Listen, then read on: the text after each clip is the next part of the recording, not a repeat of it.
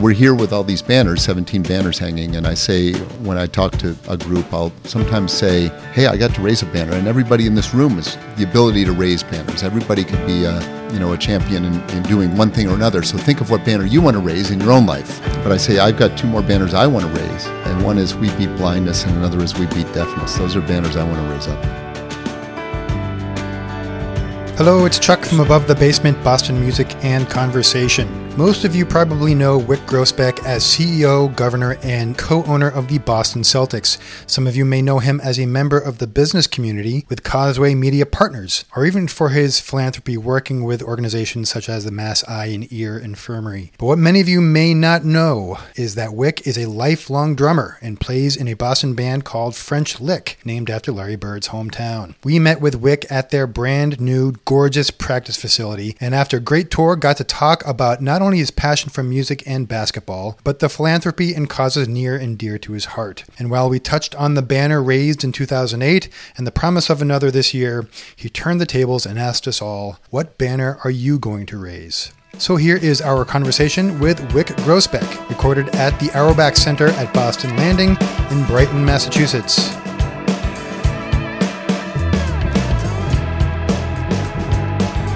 Let's talk about your drumming. How long? So when did you start drumming? I heard the song that started me off. I heard it again the other day. It was Overture by Tommy, and then Amazing Journey.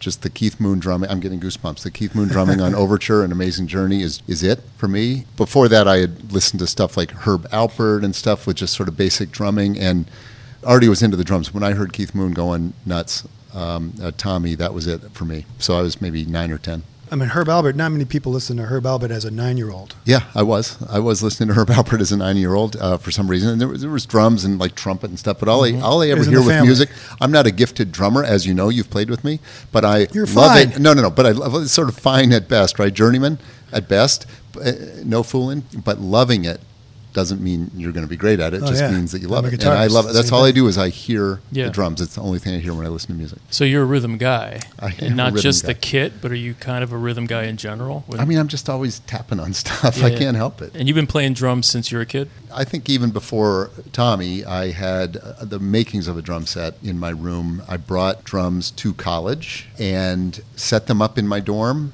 and had a band in college. But literally was playing like during the afternoons. Didn't have a rehearsal space or anything. I had a bunch of roommates and we had one room for all of our desks and stuff and my drums and then the other room we built bunk beds and had all the bunks in there. So I literally had drums just playing in the dorm. It was so much fun. The band, the college band was named the Daytonas.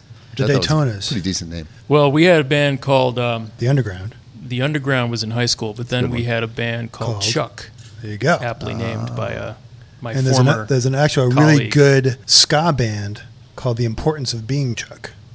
They're really good. I found the CD at this record store, and I just bought it because it was a cool name, and they were really good. So, fun. did you continue playing like after college? Was you, we always was it always No, I got did, or- serious and had a job and all these things, and I and I.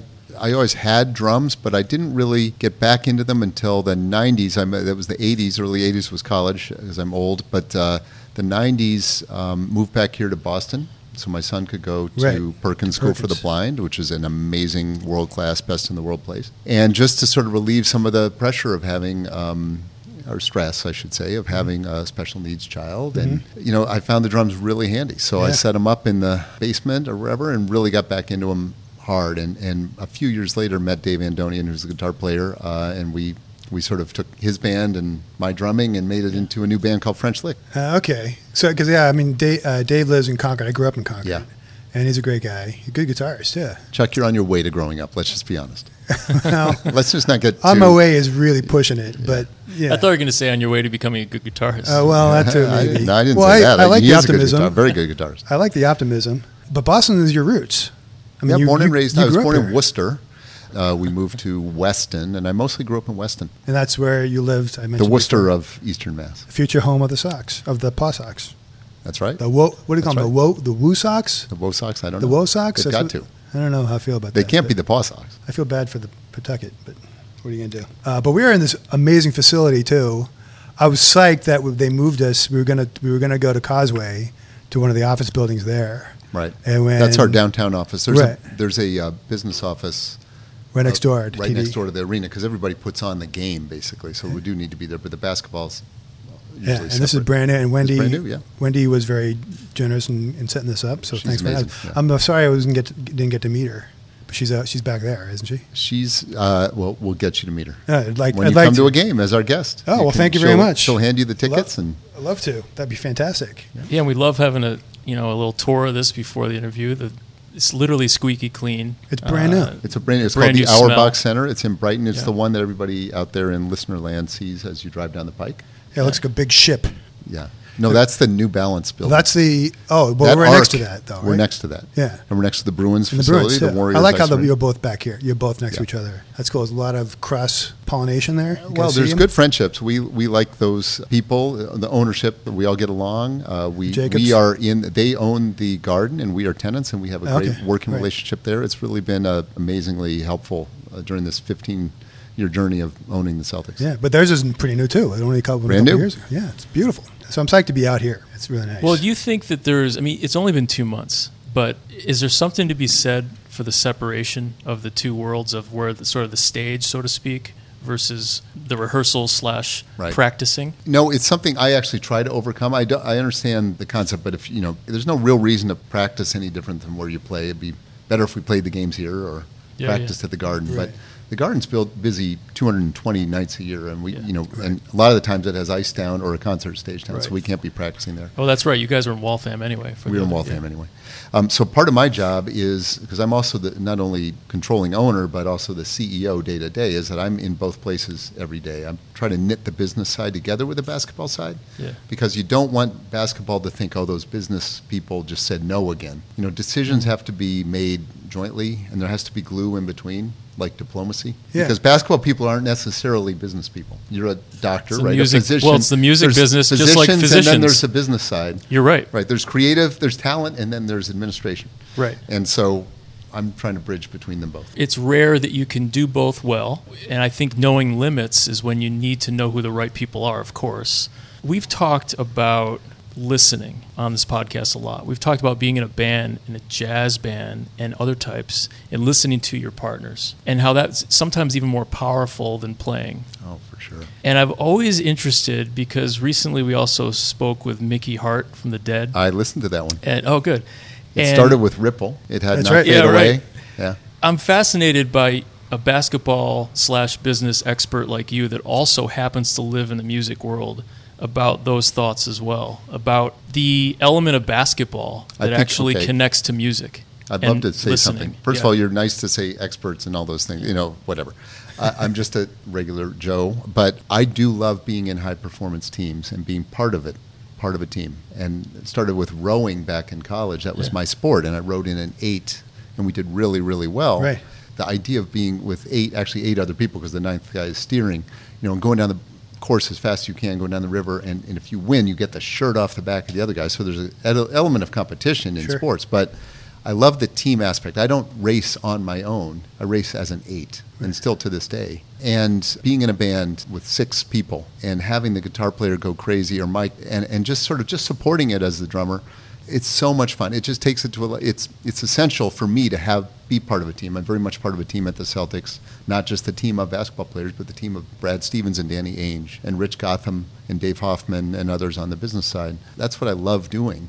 So if there's any common thread there, there's a common thread, which is put together, energize, motivate a Yeah. team. That's what I love doing. What about the game? When you have the game going, this is because you know, I mean, I'm learning basketball and other sports through my 13. we were year really proud son. that he had heard I'm very, of Red Auerbach. Right. I'm a late bloomer with sports, but I've, I've done okay through my with my son as my teacher. When it comes to the actual game, what is that dynamic of the players that is rhythmic? yeah. That connection. There's no real answer to it. I'm just kind of wondering your thoughts. Well, there are definitely rhythms to the game, to the season, season to season, rhythms to these teams. You know, you can be on the upswing or you can be fighting to get back and having to rebuild. You know, so they're actually multi-year cycles really of these teams. Hmm. We're hoping we're on the up now. I Right. mean, we had a good year last year, and we've got more players now and guys back from injury, and we might be even better. I mean, we have a chance to be really good this year. But the rhythms of their own individual, what they bring to practice and the games with their own lives and their own careers. Like you look at Kyrie Irving, he came here having won a championship and made the winning shot in a championship a couple years Right. ago in Cleveland. He brought Cleveland with LeBron and others, but I mean, he made the shot that won Cleveland the championship, and it was a tough shot. He's a world class talent, and he's a world class guy that just brilliant, insightful, emotional intelligence as well, off the hmm. charts. I mean, I'm trying to judge him, but you know, he's amazing. Hmm. And he's here. So he's at a certain point in his life and his career, and he's bringing all this positive energy just about the team. You know, and then you get young kids coming in. It's their first contract, and they just want to survive. They don't. They don't really care what uniform they have on. And I'm not belittling them. Right. But if it were a Milwaukee Bucks uniform or a Warriors uniform or a Atlanta Hawks uniform, I mean, they're in the NBA. They just have to survive. So if we cut them, they've got to hang on with somebody else. But we got brand new kids, and we got kids here invited to camp. You know, six extra guys that aren't on our roster but have a chance to be somewhere, or maybe they'll be in our minor league team, the Maine Red Claws. So there are all these rhythms and cycles, and but when Yeah. you win a game, guys have put their selfishness aside or their natural human instincts to take care of themselves aside, and they've become teammates. And that's been the secret of the Celtics all the way back to the 1950s. You know, I'm not responsible for it. I'm gonna, Right. but but now I'm responsible for trying to take care of that, and that's what we're trying to foster now is that teamwork. Well, that's what I loved about last year's team when your star player went down with a gruesome ankle injury, Yep. and that's putting it lightly. And then Yeah, your other gruesome, star, gruesome would have been an improvement. I mean, that was four. was it four minutes into the season? I was Yeah. watching it with my my wife Yeah. and daughter, Right. and, and it was unbelievable. And then and then you lose Kyrie before Well, the even. Gordon's here today, oh. running, sprinting It's from point to point Love to around hear the that. three point, doing a star pattern, a three point line to the other part of the three point line, corner to corner, all over the place, making threes on the full sprint and a quick stop and a swish three, and then sprinting somewhere else. He looks it. great right now. That's awesome. But after all that happened, and when Kyrie went down with the knee injury and then had Yeah. the surgery, Yeah. see, I'm up on I'm up on these things. Yeah. man. You still almost went to the finals. I we mean, have some amazing talent and a great coach and great fans. You know, the fans mean something. Oh, yeah. They're part of the team. Anybody who's been there knows the fans have a lot to do with it. You know, Al Horford came here as a free agent a couple years ago. He said the fans were a big part of it. He wants to play for the Boston fans. Just yesterday, we talked with someone that hosts Pearl Jam Radio and Grateful Dead Radio.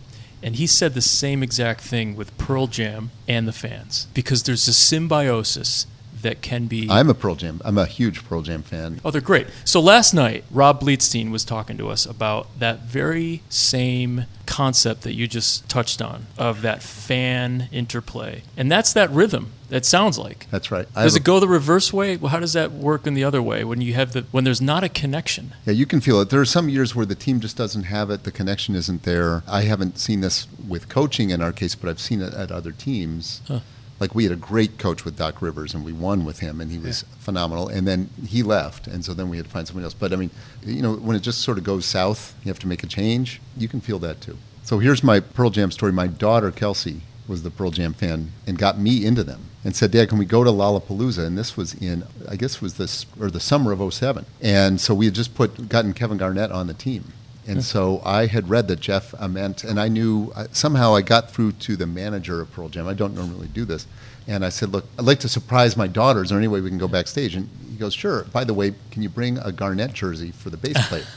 So, so I've got this Garnett jersey. My daughter doesn't know why. We start walking around, and there's a million people in Soldier Field in Chicago, literally 800,000 people Mm. there. And we start w- winding around, and next thing you know, we go through three doors, and we're back on this grassy knoll behind the stage, and there's Eddie Vedder and Mike McCready and Stone Gossard and Nice. Jeff, and I hand the thing over, and my daughter's like, "Wow, this NBA thing isn't bad after all." Yeah, right. What a it's all full circle, Dad. my That's great. But the Celtics have a. funny. I mean, if as you heard from the from the Mickey Hart episode, they had that Grateful Dead. I know it. Bill Walton Connection called up one Bill. day, called up, spoke to Wendy, and said, "Hey, I've got, hey, I've got a few friends. You know, I can't imitate Bill Walton. Nobody can, but uh, could they come sit? Well, they'll sit in the balcony. They'll sit anywhere." And so Wendy, of course, said, "Well, Bill, any friends of yours?" So I had tickets that night or whenever it was, and so they all sat with me. It turned out to be, I think it was, it was definitely um, Bob Weir, and it was Bill Kreutzmann, and then a couple other guys, and the manager. And so we all sat and watched.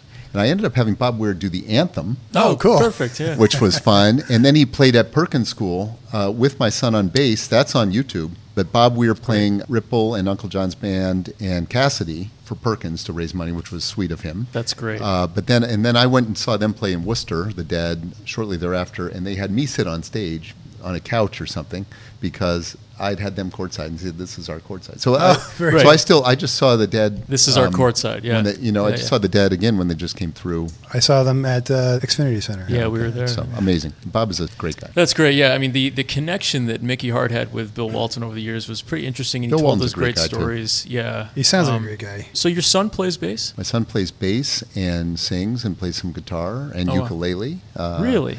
And a little bit You of play- drums. you and a little jam bit of- together? uh, yeah, we have. So he, as he was growing up, you got him involved in playing instruments. Well, he always was involved in. My son is blind, Yes. Campbell, and has always been very musically interested and inclined. So I don't want to say I got him involved, but I enabled his involvement, and we had Right. a lot of fun. And we were talking just yesterday. We were together for the last week or so, and um, talking about jam sessions we had down in our basement in the studio. And I would bring in music teachers and guys to play guitar and keyboards, and I'd play the drums, and and we played Sure. like My Sharona. That came on. He's like, "Remember when we played this?" It's a great song. I love my Sharona. You know, so uh, yeah, just fun. We had as much fun as music as you can possibly have as a father and son, and it's been great. Does he have a band or something? Does he do he something is a at the school? professional music teacher, and so he's got a paying job in music, which is a great thing. To have a rhythm section with your dad and like Yeah. son and father, that's pretty special. We had a family Um, reunion a couple years ago up in New Hampshire at my brother's house, and he has actually built a stage. He's a professional musician and owns Dangerbird Records out in L.A. and is a guitar player. It's a real family thing then. Yeah, he's he's got real talent. So we played a bunch of songs. We put a set list together, and a little band together, and Campbell was on bass, my son. I was playing drums. We played six or seven songs for the family reunion. And at the end, Campbell, as the sun went down, it's getting dark, sort of one spotlight on him, he stepped forward and did a solo turn, uh, just on bass, of Turn the Page. And he just sort of mournfully did it. And then his encore was uh, Love in Vain, you know, and he just brought the house down. So it's just, you know, the power of music. Yeah, the power of E minor. You know, because so many, you know, his cousins and his uh, family members, we all love him. You know, but I don't think anybody ever really seen him command the audience and take everybody to a new level before. It was really, it was a gift that he gave to them. That that understanding that he doesn't see them, but he can move them. and he moved them physically and emotionally. Right. It was just, uh, it was a. I'm very proud of him. We all are. So speaking of that, you've been very involved with Perkins, but also Mass Eye and Ear, right? Mhm. Is that something you're you're currently involved in? Is M I M E E I? I'm heavily involved as the volunteer chairman of Mass Eye and Ear, and Corinne, Campbell's mom, is the chairman of Perkins, which is a big job, and she's doing that very well, and traveling all over the world raising money for them and working on their programs. Oh, okay, so, wow. the, so it's sort of both institutions. But I'm, yeah, I'm at Mass Eye and Ear and been there almost, I guess, eight years now. We're raising money. We have a capital campaign going on. We're getting close to 200 million dollars we've raised in the last eight years. My goodness, Good for you. So it's Oh, kind of a mission. Good for them. I That's say great. to people, Yeah. we, we're here with all these banners, 17 banners hanging, and I say, when I talk to a group, I'll sometimes say, hey, I got to raise a banner, and everybody in this room has the ability to raise banners. Everybody could be a, you know, a champion in, in doing one thing or another. So think of what banner you want to raise in your own life. I mean, you're trying to save people as a physician, and you're bringing truth to people through the podcast and doing other things, Chuck. But I say, I've got two more banners I want to raise, and one is We Beat Blindness, and another is We Beat Deafness. Those are banners I want to raise up. I love that raising raising your own banner. I like that. Well, I tell people, take a moment right now and think of what banner you want to raise. It could say I was an amazing parent. You could it could say I did something about cancer or poverty or homelessness. You tell me when that's going to be raised, and I'll come to the ceremony. That's awesome. For Perkins, tell us a little bit more about that place. I mean, I know Corinne's obviously the Yeah. Well, we were there. The Campbell there. went all the way through. The students typically go until they're 21. He went to Perkins as a toddler. I Yeah, you Yeah. came to three, Boston to three go to years Perkins, old, right? and it was great for him, and still is Yeah. for so many kids and adults all around the world. Actually, there's sort of an international network with Perkins at the center of it. It was founded in I think 1829. Helen Keller went there. They have deaf-blind kids, so kids who have are missing two of the senses. I mean, it's really an amazing place, and it's full of people on the faculty and staff who just are givers. You know, sure, there's a paycheck at the end of the day, but they're doing it because it's something It- that they need to do and love to do. Hmm. it's in their heart. Yeah, it's in the heart. So it's Perkins.org. Jabberwocky was something I saw on your wiki, Yeah. on your Wyc Wow. wiki. It's this is a camp that's in Martha's Vineyard, right? Right. So our daughter, Campbell's older sister, Kelsey, just got married at Jabberwocky and helps run Jabberwocky. Really? And she held her wedding to Matt, the fabulous Matt, down on the vineyard on the beach with all the Jabberwocky campers. It's called the Martha Martha's Vineyard Cerebral Palsy Camp Yeah. Incorporated. It's been around 66 years, but they have CP and Down syndrome and other conditions represented among the campers. And once you're a camper, you can stay for life. So it's a community for these kids and adults, and it's uh, it's as good or better for the counselors who are all volunteers as it is for the campers. It's an amazing place. So if people are in the giving mood, Perkins and Mass Eye and Ear and Jabberwocky are three Yeah. good places to start. All the musicians that we talk to, or at least a good I'm a number. of them- percussionist. I'm not a musician. No, no, no. Isn't there No, a no. difference? There's no difference. I It's do try to tune my drums, but We've discovered that a good number of them have their own missions. We've talked to a really talented singer songwriter named Alastair Moock. He did an album for kids with cancer. It's like Wow. a kind of like a very Yeah. inspirational album for kids with cancer. We've talked to Darden Smith. I don't know if you know Darden Smith or Mary Gauthier, who do something called Songwriting with Soldiers, where they do the songwriting camp for veterans with PTSD and Yeah. other issues, and the and they Well, write songs. I'm with good them. friends with mm. Sister Hazel band, the whole band. Sister Hazel, yeah. Amazing guys, and they have Camp Hazelnut, which What I like supporting, which is for Oh, kids, kids, you know, suffering family trauma and Ah. need and just in dire straits, and so they take them to an amazing camp every about this time every year, every September. there's so many missions that you can do, Right. whether it be for Perkins or Yep. Pioneer, or whatever it is. There's so many out there, and I, it's inspiring to see musicians who really don't have to do anything. They just that's the, that's their passion, whether it be something that affected them personally, or they're just trying to do some good in the world. You know, I've, I've thought about, a little bit about music, and I'm really just on the periphery of it. I love music. The only musicians I'll listen to are the ones that care about what they do. Hmm. And so, if they care enough about music to put a great song together and put that emotion into it, and they care that much,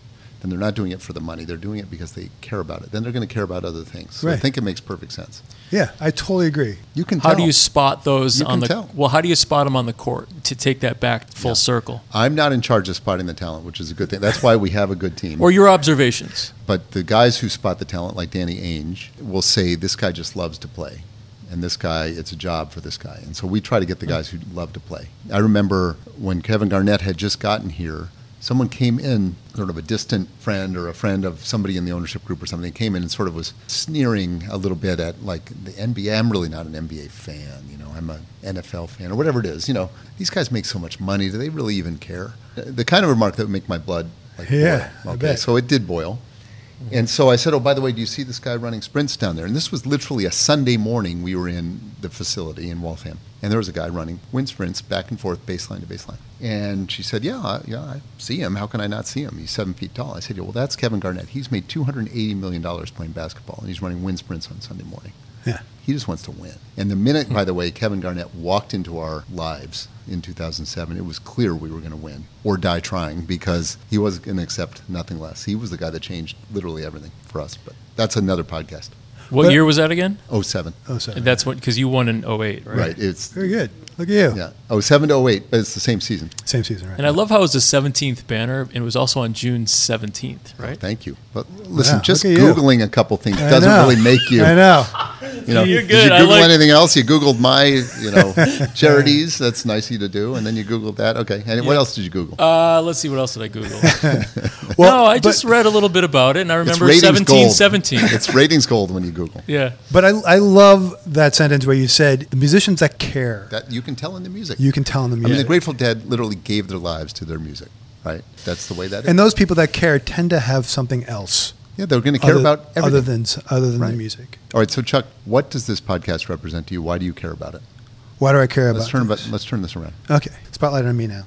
Why do I care about this? Well, what it's turned into for me, it's a window into not only just the music that the musicians are doing, hmm but the whole life of being in music. Mhm. It's everything. I mean, it encompasses everything. hmm And are you using it to communicate these truths to just yourself and you're happy if anybody else listens? Or are you saying, look, people need to know this? Is It's it the both. act of recording the podcast that's satisfying, or is it the act of putting it out there? It's the act of putting it out there, Mhm. certainly, but it's become a wonderful surprise every time I sit and talk to somebody. Uh-huh. But I could, I could add me. to that for I think from what you've always mentioned too is that a lot of it is the actual conversation. This can be artistic in and of itself, Mhm. And which way I mean, it it goes. isn't today, but it could be. It could. exactly. No, the, I do a fantastic editing job. We sound like geniuses after this is all over. Make my voice a little deeper too. Oh, sure, I can do that. Bill Let's go way Walton. down. Yeah. It's true. The people that I end up listening to have something much more to them than just the music. It just invariably happens. Even like the, the sports figures that I'm drawn to, it's not just because they throw the ball really well or they shoot. There's always something more to them. The true greats are different. The true great athletes that I've gotten the privilege to meet are, you know, like I've known Michael Jordan now for 15 years. Better, I guess, what is it, eight, nine, ten years that he's owned a team. So he's hmm. like literally, you know, next to each other pretty often at the owners' meetings and just ta- chalk and laugh. And he's an amazing guy. Like there's a reason other than physical talent and hyper intelligence. There's additional reason that he's an amazing teammate and a, the most generous person you've ever met. Yeah. And a lot of times the people don't even realize. They just do it, They right. just do it. The Celtics lead the league in community appearances.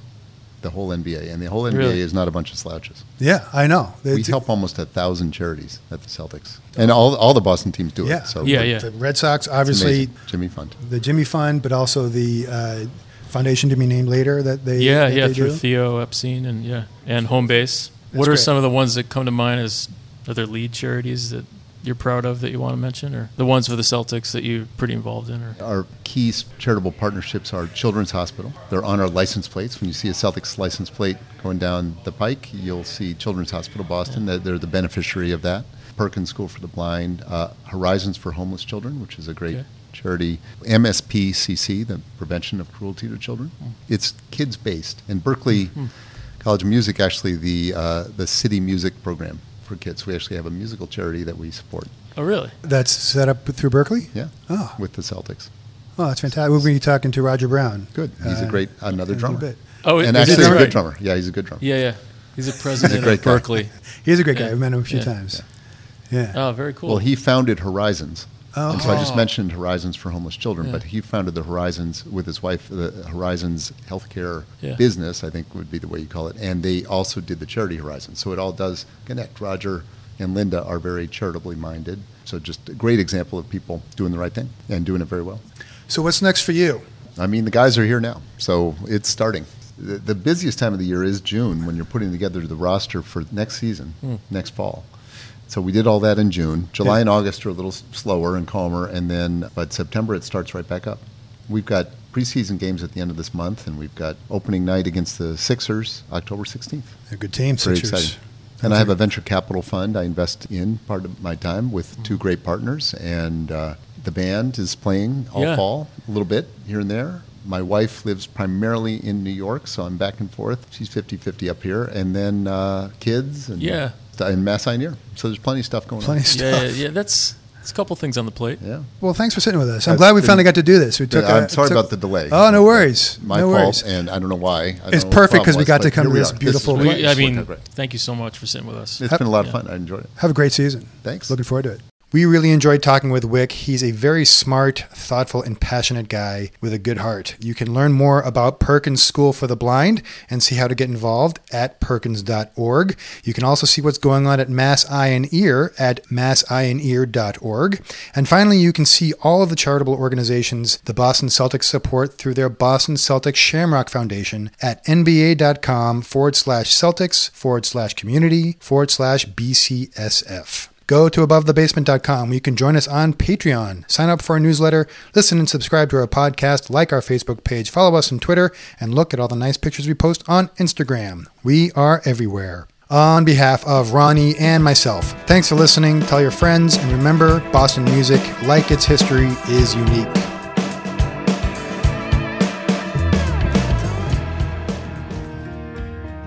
How would you like to join us in creating great conversations that inspire and connect? Patreon is a membership platform that provides a way for creators like us to build relationships and provide exclusive experiences to subscribers or patrons. We have been self financed since we got off the ground in June of 2016, but in order to continue to fully invest all we can in each episode, we need your patronage. For more information, please go to patreon.com forward slash above the basement.